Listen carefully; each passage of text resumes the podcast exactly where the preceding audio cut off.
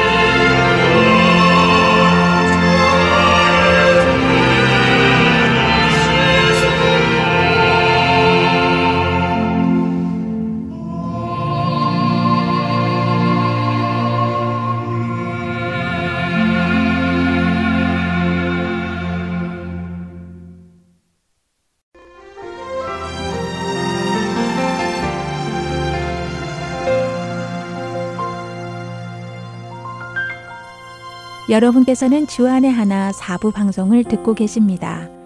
주안의 하나 사부에서는 지난 방송들 중에서 신앙에 도움이 될 만한 프로그램을 모아서 다시 방송해 드리고 있습니다.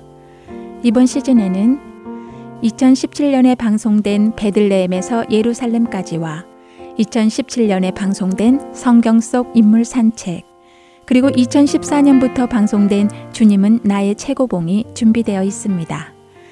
바로 이어서 유병성 목사님께서 말씀해 주시는 베들레헴에서 예루살렘까지 함께 하시겠습니다.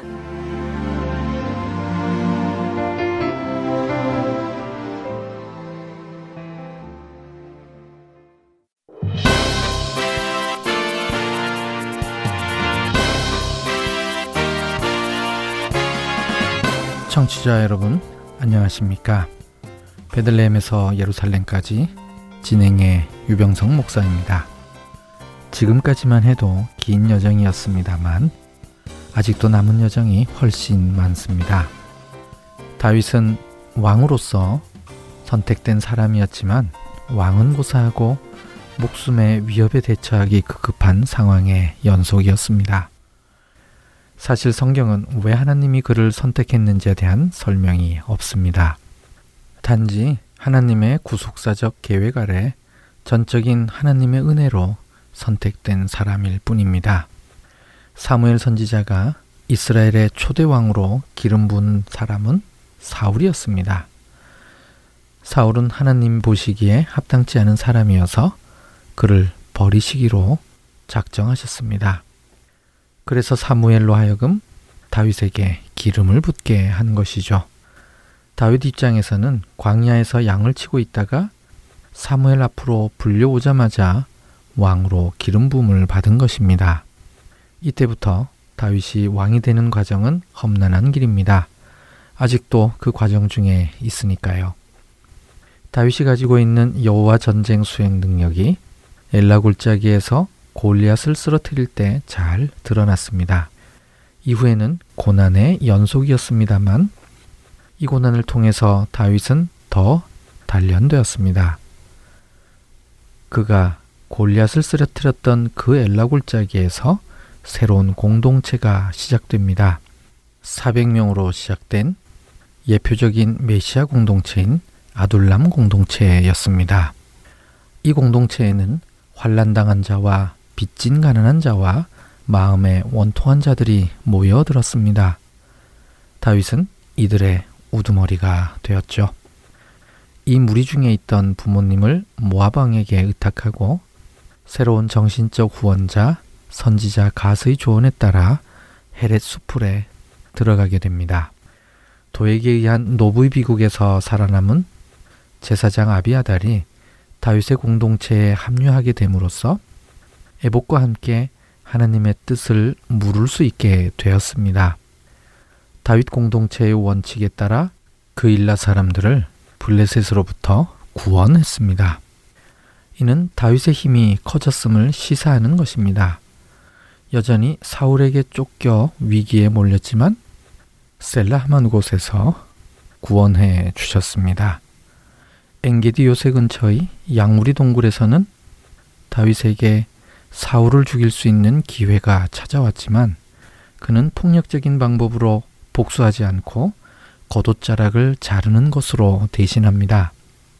겉옷 자르는 것은 왕국의 분열을 상징하는 것이었고 급기야는 다윗의 선행 앞에 사울은 자신의 입으로 다윗이 왕이 될 것이라고 선언하게 됩니다. 이 사건 뒤에 선지자 사무엘이 죽음을 맞이하게 됩니다. 갈멜에서 다윗은 고난이도 시험에 놓이게 되었고 이제 다윗은 다른 사람을 구원할 능력도 있지만 다른 사람에게 복수할 수도 있는 힘도 있었습니다. 사울과 너무나 유사한 나발이 다윗과 그의 사람들을 모욕을 했습니다. 이에 다윗은 폭력적 방법으로 복수하기 위해 길을 나섰지만 이 길을 아비가일이 막아서죠. 이 여인의 지혜로 말미암아 다윗은 이 시험을 무사히 통과하고 갈렙 족속의 그녀와 혼인을 하게 됩니다. 헤브론에서 왕으로 등극할 것에 대한 첫 준비가 시작된 셈이죠. 지난 시간까지의 총 여정을 종합적으로 정리해 보았습니다. 11번째 여정을 시작해 보도록 하겠습니다. 오늘 사건의 시작도 10사람들의 밀고로 시작합니다. 이들은 자신들이 살고 있는 지역에 대해서 능숙하게 파악하고 있었을 것입니다. 그래서 사울에게 또 다윗의 위치에 대한 정보를 제공합니다. 사무엘상 26장 1절 10사람이 기브아에 와서 사울에게 말하여 이르되 다윗이 광야 앞 하길라산에 숨지 아니하였나이까 하매 이 정보는 사무엘상 23장 19절에서 10사람들이 사울에게 준 정보와 거의 같습니다. 차이는 광야 하길라산과 광야 남쪽 하길라산 수풀 요새의 차이입니다. 깊이 따져보지 않아도 두 장소는 거의 같은 장소임을 짐작하실 수 있습니다. 사무엘상 23장에서 사울은 이 정보에 대해 신뢰하지만 그곳이 방대한 곳이므로 다윗이 직접 목격되는 구체적 순간에 알려달라고 요구합니다. 이것으로 미루어 보아 오늘 26장에서도 비교적 정확한 정보이기는 하지만 이미 게릴라전에 익숙한 다윗의 위치를 특정해 내기에는 쉽지 않았을 것임을 짐작할 수 있습니다. 헤브론에서 남동쪽으로 약 5km 정도 내려오면 10이 있고 거기서 또 남쪽으로 약 5km 정도 내려오면 갈멜이 있습니다. 여덟 번째 여정에서 살펴보았듯이 십과 갈멜보다 더 동쪽에 있는 메마른 광야 지역을 예시몬 지역이라고 합니다. 예시몬을 본문에서 광야라고 번역했습니다. 하길라산은 정확하게 그 위치를 특정 지을 수는 없지만 대략 어디 즈음인지 가늠할 수는 있습니다. 하길라산과 예시몬 지역을 넘어 동쪽으로 들어가면 사람이 거주할 수 없는 지역이 되고 거기서 동쪽으로 더 나아가면 사해에 이르게 되고 그곳이 엔게디입니다. 사울은 다윗의 위치에 대한 정보를 갖고 그를 추격하기 위해 이번에도 동원 가능한 상비군 전체를 다 동원합니다. 엔게디 동굴 사건 때처럼 또 3천 명을 데리고 십광야로 내려갑니다. 다윗은 사울이 자신을 추격해서 광야에 들어온 것을 알고 정탐꾼을 보내 사울의 위치를 파악합니다. 이제 이곳은 다윗에게는 아주 익숙한 장소입니다. 22장부터 줄곧 다윗의 활동 범위는 헤브론의 남쪽 지역이었죠. 서쪽으로는 엘라 골짜기의 아둘람에서부터 동쪽으로는 엔게디까지가 활동 범위입니다. 그 중에서도 헤브론의 남동쪽 지역인 십광야 갈멜 광야, 마온 광야가 주 활동 무대였습니다. 오늘은 이들 주요 무대보다 더 동쪽 지역입니다. 그러니 광야 쪽으로 더 들어온 곳이죠. 다윗은 정탐꾼을 보내 사울의 위치를 정확하게 파악하고 사울의 진영으로 들어갑니다. 나발의 모욕을 동반한 시험을 이겨낸 다윗은 역량이 커지고 더욱 지혜로워졌습니다. 그래서 안정적으로 사울의 움직임을 파악하기 위해 정탐꾼을 보냈고 과감하게 사울의 진영에 내려가 볼 작전도 세우게 된 것입니다. 오늘은 동일한 지역에서 세 가지의 다른 대화가 등장합니다.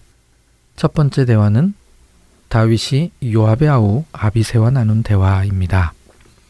다윗은 사울의 위치를 정확하게 파악하고 있고 사울 진영 모두가 먼 길을 와서 피곤할 것이라는 것도 잘 알고 있었습니다. 본문의 시작 부분에 사울이 기부하에 있었던 곳으로 미루어 봐 이들 3천 명은 기부하에서부터 출발해서 다윗이 진을 치고 있는 하길라산 근처까지 왔다고 볼 수 있죠. 빨리 왔다고 해도 꼬박 3일이 걸리는 먼 길입니다. 이 상황을 파악하고 있는 다윗이 사울의 진영에 내려가자고 햇사람 아히멜렉과 요압의 아우 아비세에게 묻습니다. 이때 아비세가 같이 가겠다고 응답하죠. 이 대목에서 아주 짧게 햇사람 아히멜렉이 나옵니다. 이미 다윗의 진영에 햇사람이 있을 뿐만 아니라 그가 중요한 위치에 있습니다. 나중에 바세바 사건이 나오는데 그녀의 남편 우리아가 햇사람이라는 것은 전혀 낯선 상황이 아닌 것이지요. 햇은 오늘날 터키 지역에 있었던 히타이트 제국입니다. 사울의 진영에 도착해서 본 광경은 아비세의 입장에서는 하늘이 준 기회였습니다. 사울이 완전히 무방비 상태로 노출되어 있고 심지어 그의 창이 머리 곁 땅에 꽂혀 있었습니다. 사울 통치의 상징인 창이 사울과 떨어져서 꽂혀 있는 것이죠. 무장해제된 상태임을 표현하는 것입니다. 아비세는 너무나 당당하게 단 한 번만에 죽일 수 있다고 자신 있게 말합니다. 그는 훌륭한 용사입니다. 역대하 11장 20절에 요압의 아우 아비세는 30 우두머리 중 둘째 세 사람의 우두머리였다고 합니다. 그가 창을 휘둘러 300명을 죽이고 이 둘째 세 사람의 우두머리가 되었죠. 이렇게 창을 잘 사용하는 용사이니 사울을 창으로 한 번에 찔러서 죽일 수 있다고 말한 것이지요. 훗날 압살롬의 반역 때 다윗을 조롱하는 베냐민 사람 시므이를 죽이겠다고 한 것도 아비세입니다. 그때도 다윗은 아비세를 막아서 죽이지 못하게 합니다. 다윗은 이를 말리며 다시 한번 기름 부음 받은 자에 대한 존경을 표현합니다. 엥게디 사건 때보다 더 분명한 어조로 말합니다. 사무엘상 26장 10절과 11절 다윗이 또 이르되 여호와께서 살아계심을 두고 맹세하노니 여호와께서 그를 치시리니 혹은 죽을 날이 이르거나 또는 전장에 나가서 망하리라 내가 손을 들어 여호와의 기름 부음 받은 자를 치는 것을 여호와께서 금하시나니 이번에는 여호와의 이름으로 맹세하며 기름 부음 받은 자를 치지 않겠다고 합니다. 하느님만이 사울을 치실 수 있기 때문이죠. 사울이 전쟁터에서 죽을 것임을 이곳에서 처음으로 시사합니다. 두 번째 대화는 다윗이 건너편 멀리 산 꼭대기에서 사울의 군대 장관인 넬의 아들 아브넬과 나눈 대화입니다. 엥게디 사건에서는 어떠한 방법으로 대화했는지 설명이 없었습니다. 오늘은 이 대화를 위해서 다윗이 건너편 멀리 산 꼭대기에 올라가서 외칩니다. 어떤 식으로 대화했는지 구체적 방법을 설명한 것이죠. 26장 14절 다윗이 백성과 내레 아들 아브네를 대하여 외쳐 이르되 이것을 근거로 엥게디 사건에서도 어느 정도 거리를 두고 진행된 대화였을 것으로 추정할 수 있습니다. 실제로 거리가 너무 가까우면 사울이 데리고 온 군사들의 반격에 쉽게 노출될 것이고 대화 중이라도 불식간의 공격을 받을 수 있는 상황이 됩니다. 이스라엘의 광야 지형에는 깊은 골짜기와 산들이 많이 있습니다. 깊은 골짜기를 사이에 두고 마주보고 있는 산 꼭대기라면 서로 소리 지르면 충분히 대화가 가능합니다. 베어낸 겉옷자락이나 창과 물병을 보여줄 수 있는 가시적 거리이기도 하면서 광야의 꼭대기에는 시야를 가릴 나무도 풀도 없는 민둥산이기 때문에 더 잘 보이죠. 하지만 물리적인 공격을 가할 수는 없습니다. 더욱이 중간에 골짜기가 있어서 추격대가 접근해서 붙잡기 위해서는 긴 시간이 필요하고 추격대 행동이 다 보이기 때문에 충분히 대처할 수 있게 됩니다. 이렇게 소리치며 용사인 아브넬이 자신의 왕을 충분히 지키지 못한 것을 책망하며 이 일로 죽게 될 것이라고 비판합니다. 세 번째 대화는 다윗과 사울의 대화입니다. 이제 다윗은 오늘 대화의 주 상대자인 사울과 직접 대화하기 시작합니다. 대화의 기본적인 주제는 자신의 무고함에 대한 변론이었습니다. 다윗의 변론 중 지금까지와는 다른 특별한 내용이 있습니다. 26장 19절 만일 왕을 충동시켜 나를 해하려 하는 이가 여호와시면 여호와께서는 제물을 받으시기를 원하나이다마는 만일 사람들이면 그들이 여호와 앞에 저주를 받으리니 이는 그들이 이르기를 너는 가서 다른 신들을 섬기라 하고 오늘 나를 쫓아내어 여호와의 기업에 참여하지 못하게 함이니이다.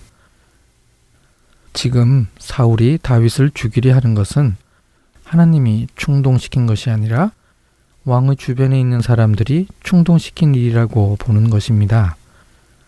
다윗을 이방으로 내쫓아서 그곳에서 다른 신을 섬기게 해서 이스라엘 땅을 기업으로 받지 못하게 하려는 음모라는 것입니다. 다윗의 목소리를 듣고 사울이 응답합니다. 이 응답에서의 특징은 다윗이 아버지라는 표현을 사용하지 않음에도 불구하고 다윗을 무려 세 번이나 내 아들이라고 표현한 것입니다. 이 대화에서는 다윗에게 왕권이 이양될 것이라는 직접적 표현은 없습니다. 하지만 내 아들이라고 세 번씩이나 말함으로써 다윗이 합법적으로 왕의 계승자가 될 것임을 강하게 표현해 주고 있습니다. 오늘 사건 속에 직접적으로 대화의 상대자로 등장하지는 않지만 시종일관 사건 진행의 주체자가 있습니다. 물론 모든 사건이 다 하나님께서 역사하시지만 오늘 십광야의 사건에서는 더 두드러지게 드러납니다. 대화의 내용 속에 여호와의 이름이 계속 반복돼서 나옵니다. 여호와의 기름 부음 받은 자 여호와께서 그를 치시리라 여호와 앞에서 내 생명을 중히 여겨 주시오 등의 표현에서 나옵니다. 하지만 하나님의 결정적 역할이 또 하나 있습니다. 26장 12절 다윗이 사울의 머리 곁에서 창과 물병을 가지고 떠나거대 아무도 보거나 눈치채지 못하고 깨어있는 사람도 없었으니 이는 여호와께서 그들을 깊이 잠들게 하셨으므로 그들이 다 잠들어 있었기 때문이었더라. 마지막 부분을 직역을 하면 여호와의 깊은 잠이 그들에게 떨어져서 그들 모두 잠을 잤기 때문이다입니다. 히브리어 티르데마는 깊은 잠이란 뜻으로 성경에 총 7번 사용되었습니다. 그중 첫 번째 사용된 게 하나님께서 아담을 잠들게 해서 하와를 만드실 때입니다.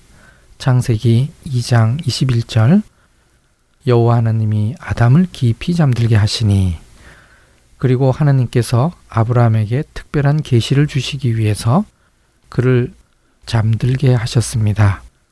창세기 15장 12절 해 질 때에 아브라함에게 깊은 잠이 임하고 그리고 욥기 4장 13절 33장 15절에서 환상을 보기 위해 잠드는 잠을 표현했습니다.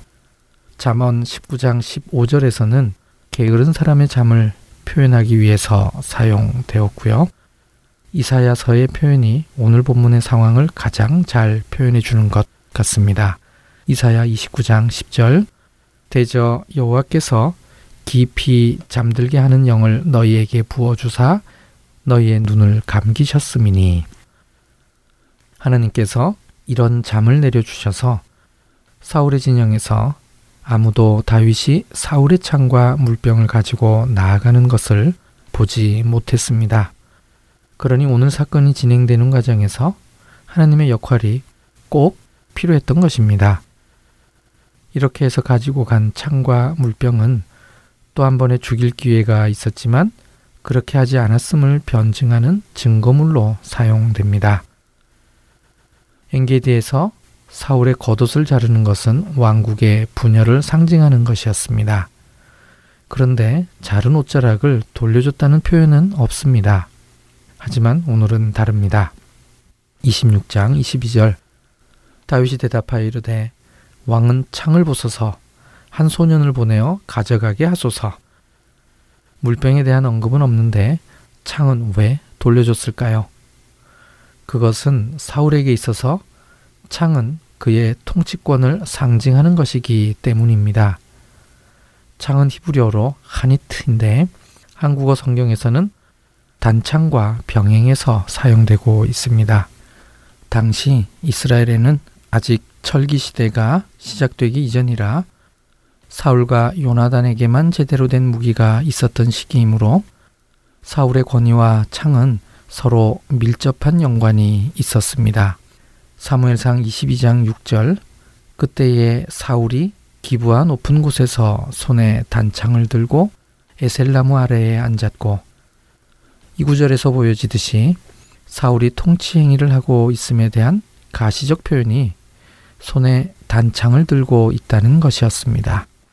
사무엘하 1장 6절에서 아말렉 소년이 길보아 산에서 사울의 마지막 장면을 보았는데 사울이 자기 창에 기대어 겨우 목숨을 유지하고 있었다고 합니다. 그래서 다윗은 사울의 통치권을 상징하는 그의 창을 돌려주는 것이죠. 다윗이 이렇게 하는 것은 사울의 창을 쉽게 가지고 왔듯이 사울의 통치권도 생명도 쉽게 가지고 올 수 있음을 보여주는 것입니다. 아울러 이것을 돌려줄 수도 있다는 것을 보여주고 있는 것이죠. 사울에게는 더할 나위 없는 치욕의 순간입니다. 사울은 그 창으로 다윗을 수차례 죽이려고 했는데 다윗은 그 창을 돌려주고 있습니다. 사울은 전쟁을 하기 위해서도 이 창이 필요한데 다윗은 그 창을 돌려줍니다. 사울은 자신의 통치를 유지하기 위해서도 이 창이 필요한데 다윗은 그것을 돌려줍니다. 다윗의 완벽한 승리입니다. 사울과는 완전히 다른 방법으로 이룬 승리이죠. 그렇다고 다윗이 교만하지 않습니다. 오늘 다윗이 스스로를 겸손하게 표현한 것이 메추라기와 벼룩입니다. 여기서의 메추라기는 히브리어로 코레입니다. 성경에 딱 두 번 사용된 단어입니다. 두 번째 사용된 본문인 예레미야 17장 11절에서는 동일한 히브리어인 코레가 자고세라고 번역되어 있습니다. 성경의 다른 본문에 나오는 메추라기는 슐라브입니다. 오늘 본문과는 완전히 다른 단어죠. 다윗은 어리석은 새인 자고새에게 자신을 비유함으로 해서 최대의 겸손을 표현한 것이죠. 십광야에서의 창과 물병이었습니다. 다음 주에는 사무엘상 27장 1절에서 12절 말씀으로 다시 뵙겠습니다. 안녕히 계십시오.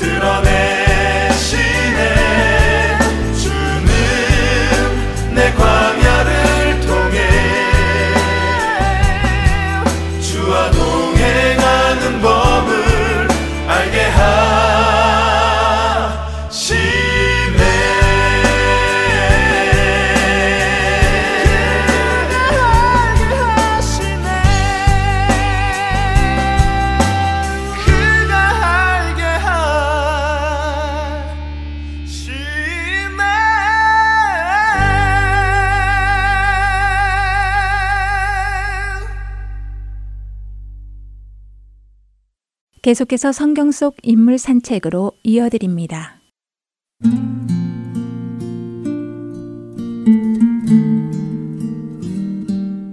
저 울음소리는 어떤 것일까? 오랜 세월 가슴 저 깊은 곳에 억눌러왔던 서름이 복받쳐 오르는 그런 소리. 이제껏 들어보지 못한 남자의 고통스런 울음소리는 듣는 사람의 가슴까지 찢어 놓을 듯 처연하기만 합니다.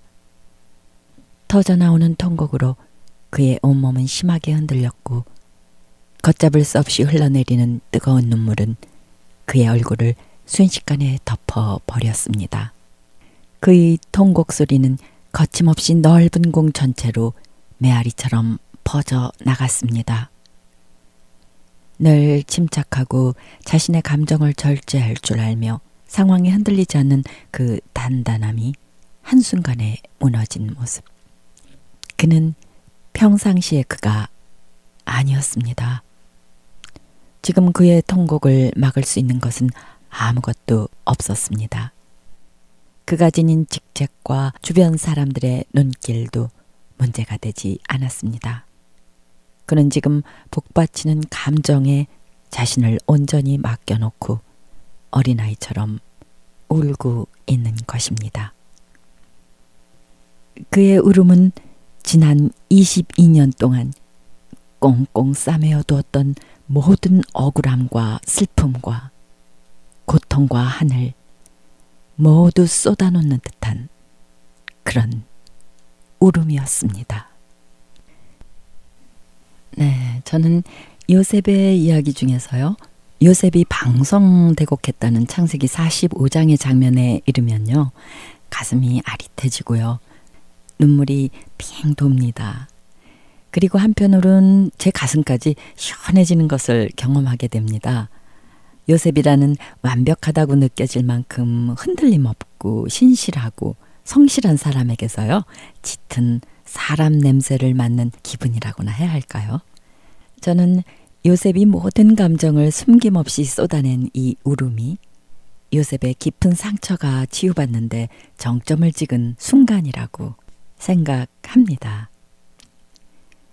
17세의 풋풋한 나이의 요셉이 형들에게 버림받고 애굽의 노예로 팔려가 애굽의 총리가 되기까지의 지난 22년의 세월은 한마디로 표현하기에는 너무도 많은 상처와 아픔과 고통의 세월이었습니다. 기근 때문에 양식을 얻기 위해 10명의 형들이 애굽을 찾아왔을 때 첫눈에 그는 형들을 알아보았습니다. 그러나 요셉의 형들은 애굽의 총리가 되어 있는 요셉을 알아보지 못했죠. 아마 상상조차 할 수 없는 일이었기에 더 몰라보았을지도 모릅니다. 형들의 마음을 시험하기 위해 둘째 형 시므이를 볼모로 잡아놓고 자신의 온전한 피부치 베냐민을 데려오도록 치밀하게 계획을 세운 요셉. 그는 조심스럽게 형제들의 마음을 읽어내고 결국 베냐민을 해오하면서 참았던 감정을 폭포수처럼 쏟아냅니다. 요셉의 통곡 앞에 그 형제들의 마음은 어떠했을까요? 그들은 요셉의 우는 모습을 보면서 말로 표현되지 않은 요셉의 마음을 아마도 읽었을 것입니다. 그가 얼마나 힘들고 외롭고 고통스러운 세월을 견뎌왔는지, 버림받고 배신당한 상처가 얼마나 동생의 삶에 깊고 깊은 상처가 되었는지, 총리의 자리에 있기까지 얼마나 험난하고 외로운 인생 파도를 타야만 했는지, 형제들은 애굽의 총리가 자신들이 버렸던 동생 요셉인 사실에도 경악했지만요. 그렇게 우는 요셉 앞에서 미안하고 죄스럽고 부끄럽고 혹여 복수를 당할까 두려운 감정에 어찌할 바를 몰라 죄인처럼 엎드려 있었을 것입니다. 요셉은 총리가 된 후에도 고향에 소식을 보내지 않았고 가족들을 찾지 않았습니다. 그는 애굽에서 결혼을 하고 첫 아들의 이름을 문하세라고 지었는데요. 그 뜻은 하나님이 지금까지 겪었던 모든 고난과 아버지의 짐 일을 잊어버리게 하셨다라는 뜻입니다. 요셉이 겪은 끔찍한 경험은 비록 총리에까지 오르는 대반전이 있었다 해도 깊은 마음의 상처로 남아있음을 짐작할 수 있습니다. 성실하여서 어디에서나 인정받았지만 감옥에서의 하루하루는 그의 뼈와 피가 마르는 그런 날들이었을 것입니다. 시편 105편 18절에서 표현했듯이요. 요셉의 발은 착고를 차고 몸은 쇠사슬에 매여 그 음습하고 어두운 감옥에서 노예로 하루하루를 보낸 세월이 어떠했을지 상상해 봅니다. 억울함과 완통함을 사귀고 소화하는데 얼마나 많은 마음의 에너지가 필요했을지 아마도 그는 매일 머릿속에 떠오르는 아픈 기억들을 지우기 위해 고통스런 몸부림을 쳐야만 했을 것입니다. 미래를 알 수 없는 캄캄하고 답답한 현실 속에서 좌절을 딛고 일어나기 위해 자신의 머리를 찌으며 감정을 다잡고 또 추스려야만 했을지도 모릅니다. 하나님이 계시지 않았다면 그는 벌써 무너져 버렸을지도 모릅니다. 용서하게 해달라고 매일 새벽 기도를 하고 40일 작정 기도도 해보고 말씀을 외우며 피나는 노력을 했을지도 모릅니다. 어떻게 해서든 이 상처를 벗어나기 위해 필사적인 노력을 안 했겠는지요. 그러나 그것은 마음 먹는다고 해서 가능한 그런 일이 아니었습니다. 그래서 그는 잊어버리는 방법을 택했습니다. 그렇지만 있는 것도 마음대로 되지는 않았습니다. 그의 마음속엔 언제나 아버지와 동생 베냐민에 대한 애틋한 그리움과 함께 외로움과 억울함과 분노의 감정이 공존하고 있었던 것입니다. 그런데 이렇게 형제들이 자신 앞에 나타난 것입니다. 그리고 형제들은 모두 자신 앞에 머리를 조아리고 절을 하고 있습니다. 요셉의 눈앞에 벌어지고 있는 이 광경은 그를 전율케 했습니다. 이는 오래전 꾸었던 자신의 꿈을 저절로 떠올리게 만드는 꿈 같은 현실이었습니다. 요셉의 가슴은 터질 것 같았고 하나님의 기이하신 섭리의 손길에 경외감을 감출 수 없었습니다. 정직하고 순수했지만 타인을 배려한다거나 지혜가 부족했던 소년 시절 요셉은 형제들의 곡식단이 자신의 곡식단에게 절을 하는 것과 해와 달 그리고 열한 별들이 자신에게 절하는 꿈을 자랑했었습니다. 아버지의 사랑을 독차지하고 자란 요셉은 자신만이 특별한 존재인 것만 같았겠죠. 다른 형제들의 마음을 살피지 못했던 그는 결국 형제들의 시기와 미움을 사게 되는 결과를 맞게 됩니다. 그렇게 그의 꿈은 무산되고 비웃음거리가 되어버리는 줄 알았습니다. 그러나 지금 이 순간 요셉은 가슴이 떨리는 깨달음 속에서 눈물을 흘립니다. 뜨거운 용광로 속에서 순전한 정금같이 단련된 요셉 앞에 하나님의 꿈이 펼쳐지고 있는 것입니다. 그 순간 요셉의 분노와 억울함과 고통은 놀라움과 감사와 벅찬 감격으로 변하기 시작합니다. 그는 두려움에 어쩔 줄 모르는 형제들에게 가까이 다가오라고 합니다. 그리고 이렇게 말하죠. 형들이 나를 이곳에 팔았다고 해서 근심하지 마십시오. 하나님께서 생명을 구원하시려고 나를 형들보다 먼저 이곳에 보내셨습니다. 하나님께서 큰 구원으로 형들의 생명을 보호하시고 우리들의 후손을 세상에 두시려고 나를 형들보다 먼저 이곳으로 보내셨습니다. 나를 이리로 보내신 이는 형들이 아니요 하나님이십니다.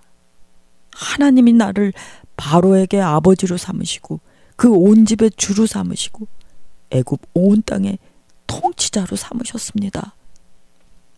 형들은 나를 해하려 하였으나 하나님 그것을 선으로 바꾸사 오늘과 같이 많은 백성들을 구원하게 하셨습니다.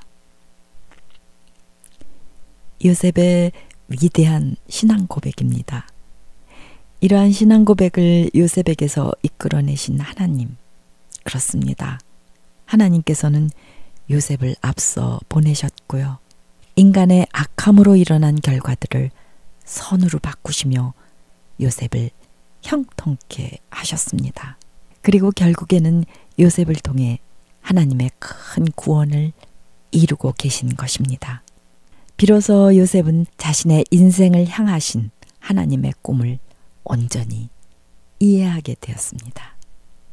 인간의 욕망과 허영의 꿈이 아닌 생명의 구원에 이르게 하는 하나님의 꿈을 말입니다. 요셉은 진정한 꿈 해석자가 됩니다. 사람의 눈이 아닌 하나님의 시야로 삶 전체를 조망해 볼 수 있는 믿음의 해안이 열린 것입니다. 이성과 의지로 극복할 수 없었던 상처와 보복 감정이 감사와 찬양으로 변화되는 놀라운 기적. 그 기적을 일으킨 것은 해석의 능력이었습니다. 하나님과 함께 믿음의 고지에서 내려다본 인생 해석. 차갑게 동결된 얼음 같은 상처를 녹여 따뜻한 용서의 강물로 흐르게 한 놀라운 꿈 해몽. 사랑하는 애청자 여러분, 우리 인생에도 아픔과 상처와 억울함과 외로움, 고통이 있습니다. 그러나 믿음을 가진 우리들은 우리들의 인생을 재해석합니다. 하나님과 함께 창세기 50장 20절에 믿음의 고지에 올라 우리 인생을 내려다 볼 때 삶의 아픈 편린들은 모두 다른 빛깔을 띠고 다시 피어납니다. 고난과 고통이 감사와 찬양으로 변하는 그 기적을 우리는 체험한 사람들입니다. 행복은 삶 자체에 있다기보다요, 삶을 해석하는 능력에 있다고 생각합니다. 그 해석의 능력은 우리 인생의 주인이신 하나님만이 주실 수 있습니다. 우리들도 요셉과 같이 진정한 꿈 해몽가가 되었으면 좋겠습니다. 사람의 생각과 사람의 시야가 아닌 하나님의 뜻과 하나님의 시야로 우리의 인생을 재해석할 수 있었으면 좋겠습니다. 그래서 나의 삶뿐 아니라 다른 사람들의 삶도 생명으로 살아나는 그런 새로운 의미를 부여해 주었으면 좋겠습니다. 하나님의 백성인 우리 모두가 하나님의 큰 구원의 섭리 가운데 놓여 있음을 깨닫게 되었으면 정말 좋겠습니다. 그래서 하나님의 영원한 꿈인 이 땅에 하나님 나라가 임하는 그 영광스런 꿈을 하나님과 함께 꾸었으면 좋겠습니다. 성경 속 인물 산책 오늘 여러분들과 함께 나눈 이야기는 요셉편 해몽이었습니다. 애청자 여러분 다음 주 다시 뵐 때까지 주 안에서 평안하십시오. 안녕히 계세요. 샬롬.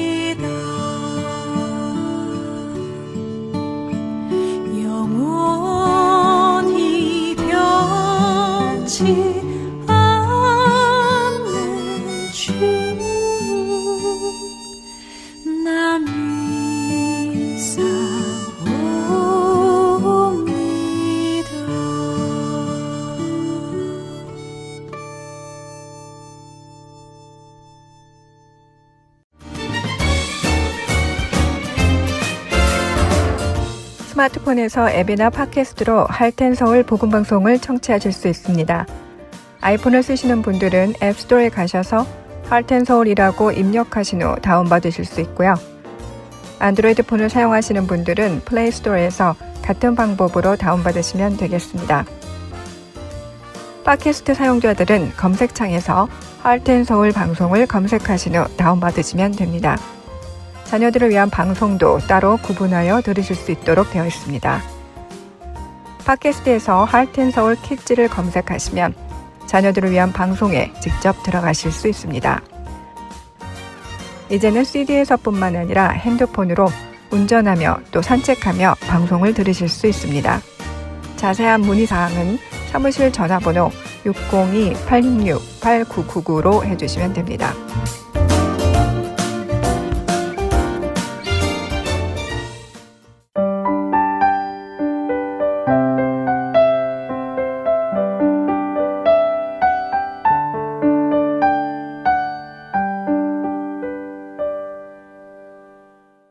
이어서 주님은 나의 최고봉 함께 하시겠습니다.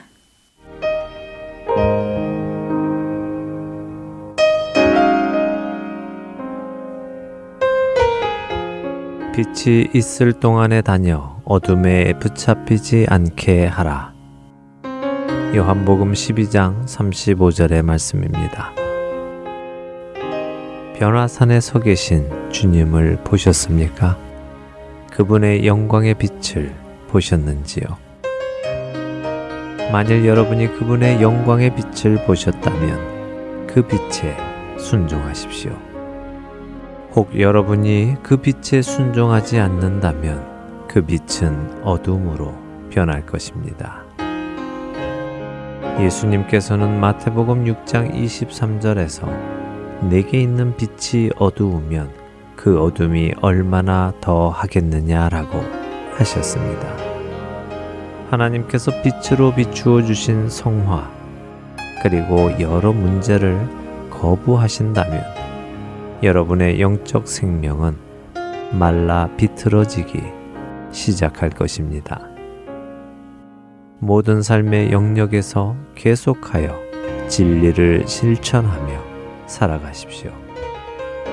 그렇지 않으면 여러분이 받은 그 빛이 여러분에게 저주로 변할 것입니다. 가장 다루기 힘든 사람은 자신의 과거의 영적 경험에 잘난 척하고 만족하지만 현실의 삶에서는 그 경험대로 살지 않는 사람입니다. 만일 여러분께서 스스로 성화되었다고 말씀하신다면 그 증거를 보이십시오. 여러분이 자랑하는 그 경험은 여러분의 삶 속에서 보일 만큼 진짜이어야 합니다. 자기 만족에 빠지는 믿음을 주의하십시오. 그것이 아무리 아름답게 들린다 하더라도 그것은 지옥 구덩이로부터 나온 것이기에 그렇습니다. 예수님께서는 우리에게 우리의 의가 서기관과 바리새인보다 더 낫지 못하면 결코 천국에 들어가지 못한다고 말씀하셨습니다. 이 말씀을 다시 생각해 보면 우리는 우리가 아는 가장 도덕적인 사람보다 더 도덕적이어야 한다는 말씀입니다. 여러분은 여러분이 알고 있는 성화에 대한 교리만큼 여러분의 삶의 문제에 적용하며 살아가고 계십니까? 여러분의 물질적, 도덕적, 영적인 모든 면에서 예수 그리스도의 표준에 합당한 삶을 살고 계십니까? 스스로 질문하여 보시기 바랍니다.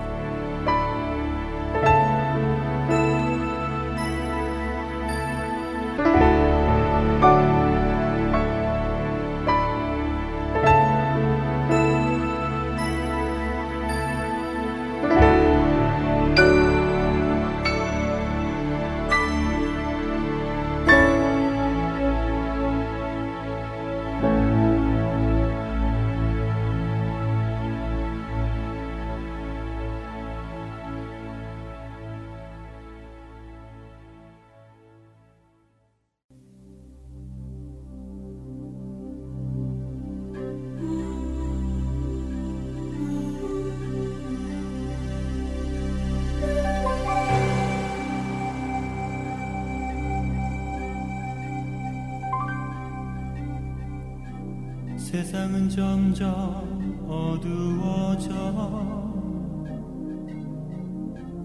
앞을 볼 수가 없어. 바로 보는 사람 하나 없이 공허히 살아가지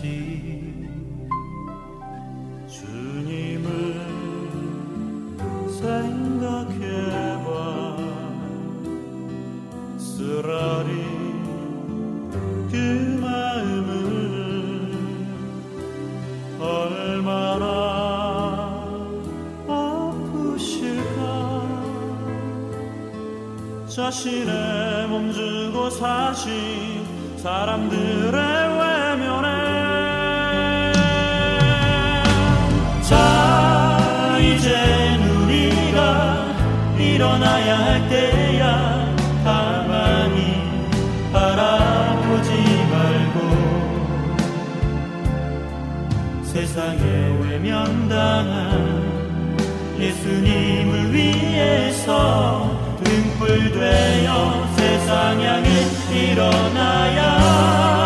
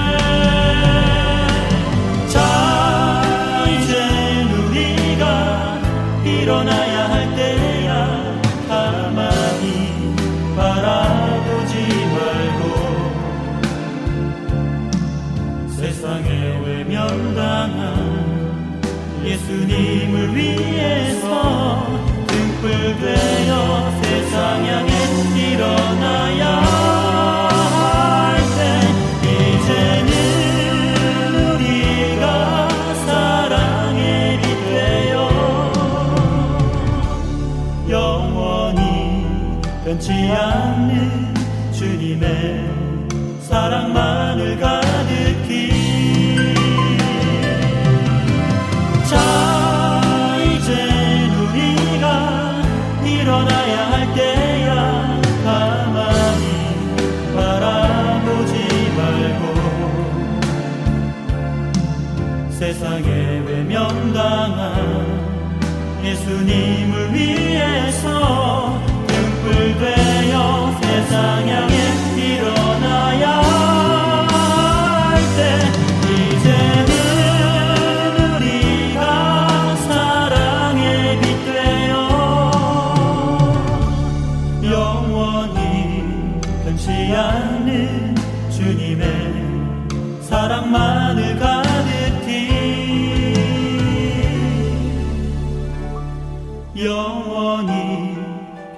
않는 주님의 사랑만을 가득히